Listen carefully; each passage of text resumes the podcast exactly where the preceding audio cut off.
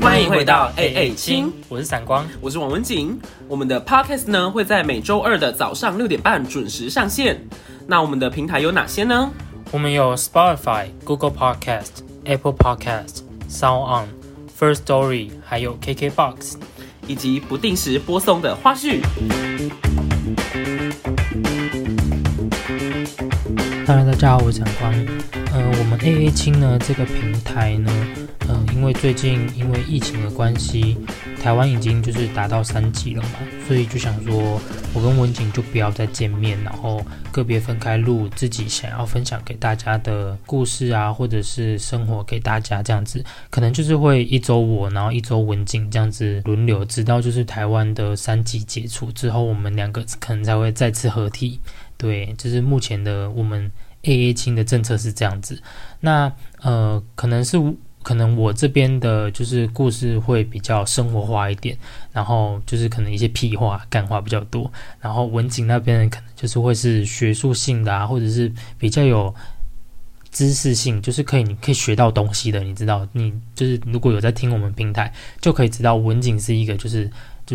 很多肚子里面很多东西，我不是说有哦，就是他肚子里面有很多东西，就是书啊，一些典故的故事会分享给你们这样子。他早就想要分享了，只是就借着这次就是分享，他可以自己发挥空间的时候分享给大家这样子。好，那既然今天有讲到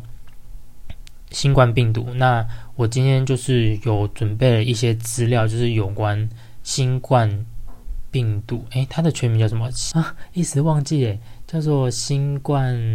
随便啦，反正它叫新冠病毒。我现在简称新冠病毒，好不好？那我就在这边跟大家科普一下新冠病毒，它能够有什么就是施打的疫苗啊，然后会有什么症状啊之类等等，在这边跟大家分享。其实我就是在要录这一个主题之前，其实我根本就不知道有哪些疫苗，甚至我不知道我自己要打什么疫苗，或者是可能打了疫苗会出现什么副作用之类的症状，我完全不知道。我只知道大家都在讲什么辉瑞啊、AZ 啊，但是我根本就不知道他们到底是什么东西。我就想说，一定有跟我同样类型的人，就是完全不懂状况，然后就是可能家人叫你去打什么疫苗，你就去打什么疫苗。但是我觉得现在就是新冠病毒这么严重的状况下，你们需要有一些对于这件事情的一些知识跟了解，才可以就是为自己做选择。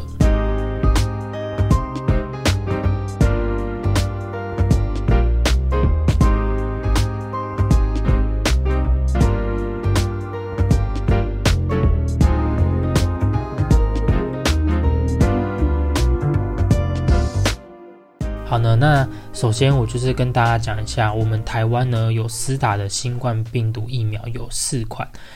第一款呢就是 AZ 疫苗，就是那个英文 AZ ABCD 的 A 跟 ABCD 的 Z AZ 疫苗，然后第2个是莫德纳疫苗，第3个跟第4个呢是国产的疫苗，是联雅疫苗跟高端疫苗。那首先呢就是 AZ 疫苗呢，它是牛津大学跟阿斯特捷利康共同研发的，这个大家不需要知道，因为根本就没人知道阿斯特捷利康到底是在 where， 所以我可能等一下只会跟大家讲说它需要施打的状况是什么，然后它的保护力啊，或者是它施打之后会有哪些症状会出现。那这个 AZ 疫苗呢，它就是已经通过世界卫生组织跟欧盟的授权使用，就是反正就是对新冠病毒有保护力啦，这样子不是对这个病毒有保护力，是对你这个人有保护力。好，这个疫苗呢需要4打2剂，简单来讲就是你要打2次，你打了第1次之后呢，要打第2次之前你要间隔8个礼拜，大概是60天哦，2个月，就是很久2个月。那这个 AZ 疫苗呢，它的保护力呢达到 70%， 就是 70% 这样子。你可能会觉得说，这个保护力好像蛮高的，但是你等一下听到我讲后面的那些其他疫苗的保护，你就觉得说这个 AZ 疫苗保护力也太低了吧。但是大家呢，其实不要就是只看说，这个 AZ 疫苗保护力好低哦，那我都不要打。但是就是要看你个人的状况，你选择去打哪一种疫苗。因为这个保护力的数据呢，在长庚大学呢新兴病毒感染症状研究中心的主任呢，他有说，就是不同厂牌的疫苗呢，因为临床实验的地点不同，那疫区跟非疫区的感染状况也不一样，所以对于数据上可能会产生一些影响，搞不好它的保护力也达到 98% 也说不定，只是可能因为地区的不同跟临床实验的地点不同，所以会有一些数据上的不同。但是只要有通过临床实验的核准啊，其实都是有用的疫苗。那 AZ 疫苗呢，它的并发症呢，有少数的人会就是会产生严重的过敏反应，然后呢，有极少数的人呢会发生一种病状，叫做血栓性血小板低下性紫斑症。我有去为大家查一下这个症状到底是什么，但是我看不懂，我对于阅读上这个有一点障碍，所以我就是看不太懂他到底在写什么，所以我又不太想要就是传达错误的一些讯息给大家，所以如果大家对于这个症状有兴趣的话，可以就是上 Google 自己查，因为大家人手一只手机嘛，要查症状不难。除此之外呢，可能会出现一些呼吸困难啊、胸痛啊、发烧等症状。那如果你比较严重的，可能就会出现一些心律不整啊，或者是心肌受损等等的。那接种之后呢，会有一些副作用，就是会有一些红肿、疼痛啊、头痛、肌肉痛、发烧或者是疲倦跟恶心等症状。然后很特别的是AZ 疫苗它对于年纪比较大的人，它的副作用比较少。简单来讲，如果你的免疫系统很好，你很强壮很健康，你打 AZ 疫苗的就是它的反应会比较剧烈，但是其实都不用担心，因为这些副作用都只是暂时性的，就是大概过一段时间它就会好，就是缓解这样子。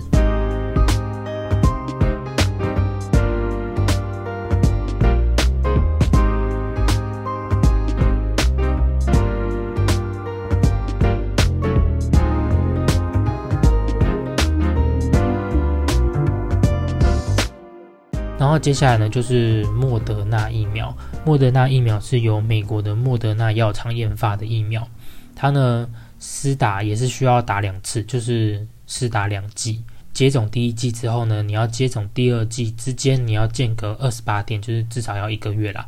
那它的保护力呢达到94%哦，就是比刚刚的 AZ 70% 还要高出蛮多的，大概高出20%吧，我就觉得蛮多的。然后接种之后，它的副作用就是不外乎就是会有部位疼痛啊、头痛、肌肉酸痛、疲倦，就是跟打流感疫苗一样，就是比较敏感的人就会出现这一些症状。我是觉得没有什么差别啦，但是就是现在比较担心就是会有血栓的症状会发生，但是那个是极少数的人才会发生。那莫德纳疫苗呢，接种到现在还没有发生血栓的案件。那接下来就是国产的疫苗，就是有联雅疫苗跟高端疫苗，这两款都是台湾国产的疫苗，但是目前呢都还在就是2期的试验当中，还没有就是能够给大家施打，最快是差不多是7月吧，7月会通过，然后在8月的时候就会有很多疫苗产生了。但是我觉得最近如果你有时间有预约得到的话，就是可以快点去打，也不一定要打国产的，也不是说国产的就好，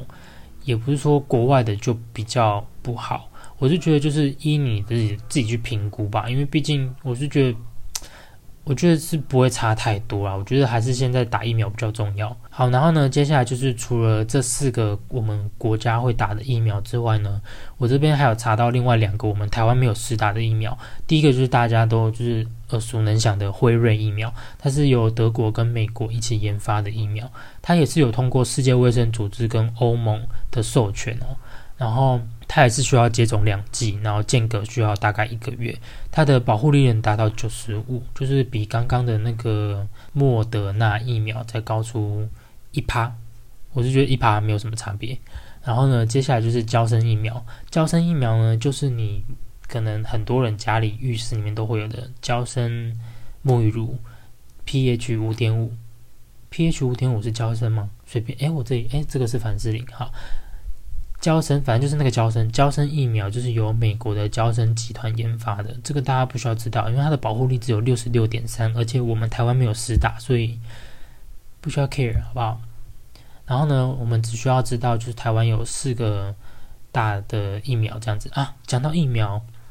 我要在这边谢谢，就是在6月10号呢下午，日本就是有送我们台湾好像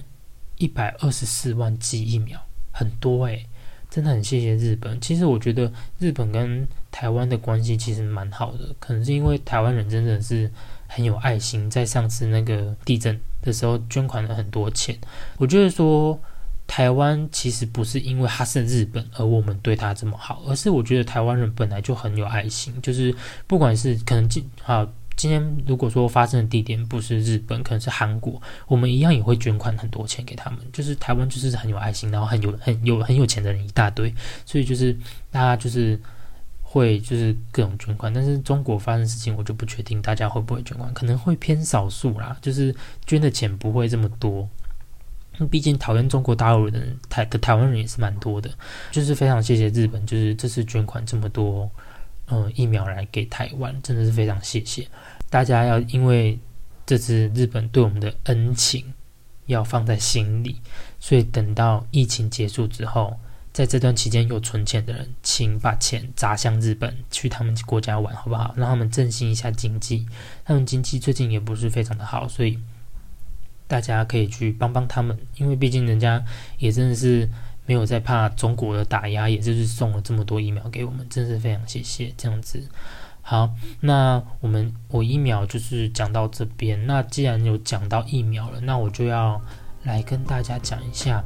在哪个地方可以接种疫苗。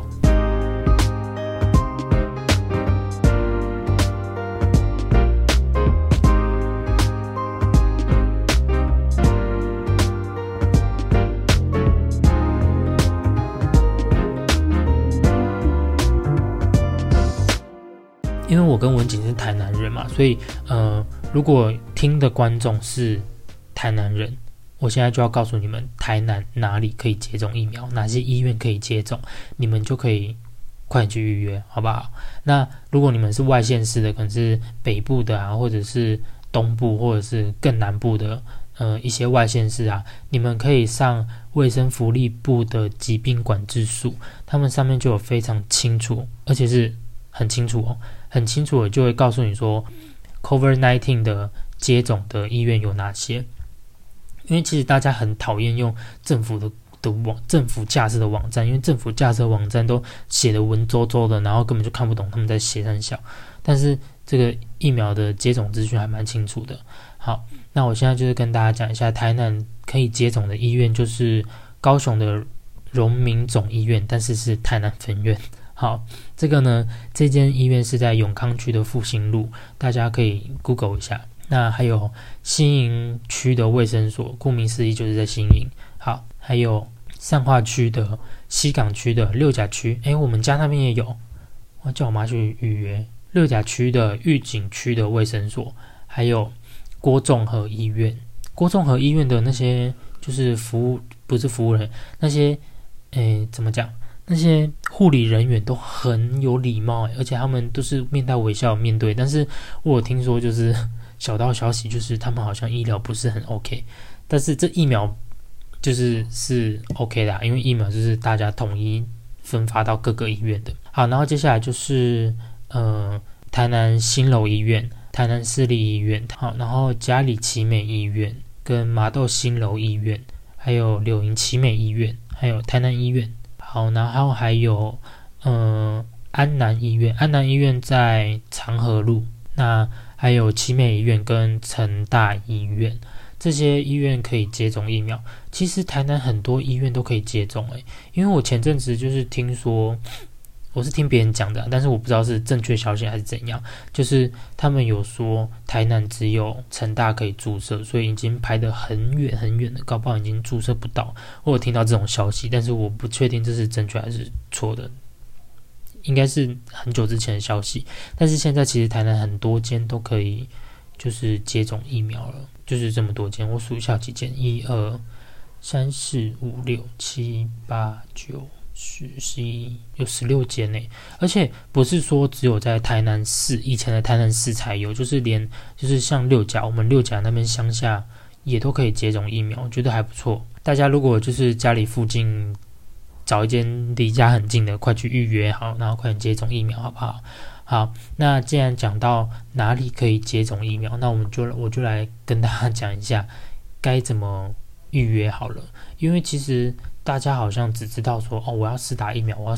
但是其实不太知道要怎么预约。那我就先跟大家讲一下，还是其实只有我不知道不管，反正我现在就是要整理这个新冠病毒的所有的一些流程给大家这样子。现在呢，可以就是预约的平台有3种哦。第一种就是人手边都有一只手机嘛，现在立马去下载一个 APP 叫做健保快易通。你去下载之后呢，里面就会有一个选项是 COVID-19 的施打预约，你就可以进去，然后记得你要拿出你的身份证，因为要身份验证，然后你就要选择你要施打的日期，你要去的地点是哪一间医院，跟你要去的时段是什么。然后预约完成之后呢，你要在当天到你要去的那间医院确认你的名单是不是在里面，然后医生就会评估说你是不是可以施打这样之类的，然后进行施打完之后呢，他会给你一张卡片，会给你一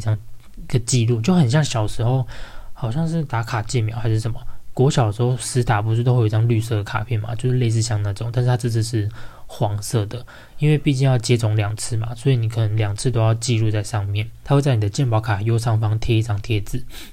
然后呢，除了就是用 APP 预约之外，你还可以去4大超商也可以预约，药局也可以预约。但是大家记得，如果你们现在要出门，就是你们不会用 APP 的人，或者是比较年长的人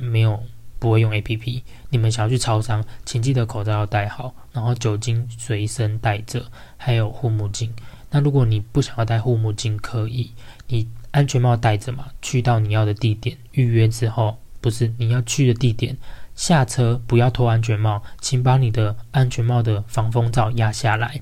就不要脱安全帽。因为我现在只要出门买东西吃的，或者是一些我做衣服需要的零件，我都是戴着安全帽去买的，因为我真的超怕跟大家接触的。这个就是预约的管道。可是我上面看说它这个 APP 预约系统要在6月下旬才会推出，所以大概是还要再过一阵子，大概6月10几号，我不知道，反正大家可以就是6月10几号的时候去就是下载 APP 搜寻一下，或者是说可以去我刚刚说的那一个卫生福利部疾病管制署，你去找到你要去接种的那个医院，点下去之后呢，它下面就会有一个连结，是写说网络预约挂号，有一些医院是可以开放网络预约挂号的，但是像是比较偏乡的卫生所是没有的，所以你可以打电话去问说能不能预约还是什么之类，我觉得打电话是最快的，因为你还要等那 APP 出来，不知道等到什么时候。这就是目前的流程是这样子，大概新冠病毒的一些防疫知识跟疫苗跟怎么预约就是分享到这边，然后接下来让我抱怨一下。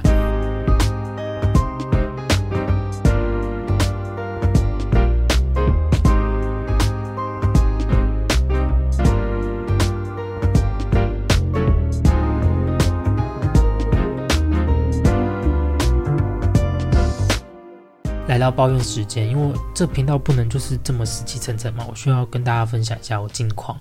我呢最近就是因为最近大家都知道有纾困方案嘛，所以我就去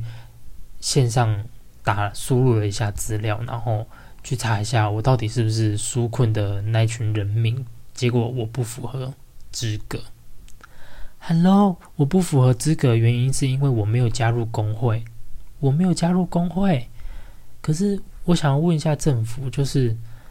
我身为工读生，然后因为疫情的关系，我将近1个月就是都被砍光了，我的班都被砍光了，1个月没有收入，然后我的租屋没有补助，因为我去就是也去查一下市政府有没有租屋补助，但好像租屋补助是分成上半年跟下半年，然后上半年的那个补助已经过了，我现在要等下半年，我也不知道它什么时候会出来，然后我又不是学生，所以我也不能去申请学校的租屋补助，所以我不符合就是租屋补助的那个资格。然后接下来呢，我想说好，那租屋补助没有就算了，我去看一下我能不能纾困。我现在先不要抱怨，我先跟大家讲一下纾困的资格有什么。我一样就是讲台南市的，因为我就是如果你们是其他县市，你们可以去上网搜寻一下，可以领纾困金的资格是什么。台南市的资格呢，就是你原本有工作，但是因为疫情请假或者是无法工作，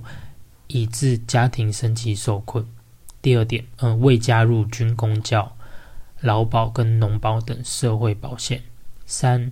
未领有其他政府机构纾困相关补助、补贴或津贴的人。第4点，就是你们户籍内全部人口存款及收入总额计算平均每人每月生活费未逾110年当每人每月生活费2倍者。第4点我们先不看，因为我们家没有。然后呢，我没有合格的原因是因为第二个未加入军公教、劳保跟农保。我想问一下政府，你只要是工读生，你只要是有公司的人，哪个公司不会给你保劳保跟健保？那现在公司当然砍班，首先砍班的就是工读生，因为工读生的薪资比较高。不好意思，我们家隔壁在吵架，如果又听到什么声音的话不要理会。就是如果你是工读生的话，你的薪资比较高，所以自然你的公司会先砍工读生的班，会先让正职先去上班嘛。那工读生，请问政府有思考到还有工读生这个类别吗？因为我现在等于是被砍班，但是我有工作，但是我没有收入，就是一个留职停薪的状况，然后再加上我没有办法达到纾困的标准，再来就是租屋也没有补助，所以就是处于快要吃土的状况。那我还不算是最糟的那一群，因为我没有学贷要背，我没有其他的负债要去缴之类的。但是对于有学贷压力的人来说，然后他又是工读生，那你叫他怎么办？他没有办法拿到纾困方案，因为他今天如果有公司的话，公司一定会帮你保劳健保嘛。那你有保劳健保的状况下，你就是不符合纾困的那些资格的人里面，那请问这些人要从哪里得到帮助？我真是不是很清楚政府在做什么。然后最近我还有看到很生气，就是有关于疫情的事情，就是因为其实我身边也是有几个是护理人员，就是他们是前线，站在前线在帮忙大家，就是第一接触人员啊。然后他们，我就觉得他们真的是很辛苦，因为他们就是会一直在网络上就是会讲一些医院看到的状况，然后我又在新闻上看到说有人发病，然后住进隔离病房，还不好好待着，还逃出来就算了，还攻击医护人员，攻击医护人员那个可以当场杖毙一丈红，好不好？要不然就是吃白绫，还是给他喝什么？忘记那是什么，随便啦，古代那个很毒的药，喝了就会挂掉，那个会吐血、七孔流血那个，真的可以直接刺死欸！你这样子你就住进去，你又不用付任何的钱，然后吃的也不用钱，然后那些医护人员也没有跟你收任何的钱，然后就这样服务你、照顾你，然后还要包得密不通风，一整天热的要死，然后进去帮你检查你的生理状况，然后你就这样不知感恩的拿刀捅人家。是脑袋有洞是不是？拿刀捅人家，我非常举双手赞成，就是被捅的那个人可以拿刀子再捅回去。他妈的，真的是没有同理心！现在都什么状况了？而且我还有看到，就是那些在政治论坛上面的人，就是拿着疫情的这件事情死抓着，然后在节目上面就是政治嘲弄啊，然后在那边互骂啊。现在是人民的生命比较重要，还是你的政治比较重要？I don't know， 就是不知道这些人到底是都不知道什么叫做正经的事情要做，然后去做一些很智障的事情。Anyway，我今天就是抱怨到这里，不然我想说我这一集的负能量就是会爆棚这样子，大家可能听到前面就关掉了，然后大家可能会觉得说哦，前面就是一些哦很有用的知识啊什么的，结果到最后就开始抱怨政府、抱怨人民、抱怨那些得病的人。好 ，anyway， 我就是这集就是抱怨到这里，然后呢就是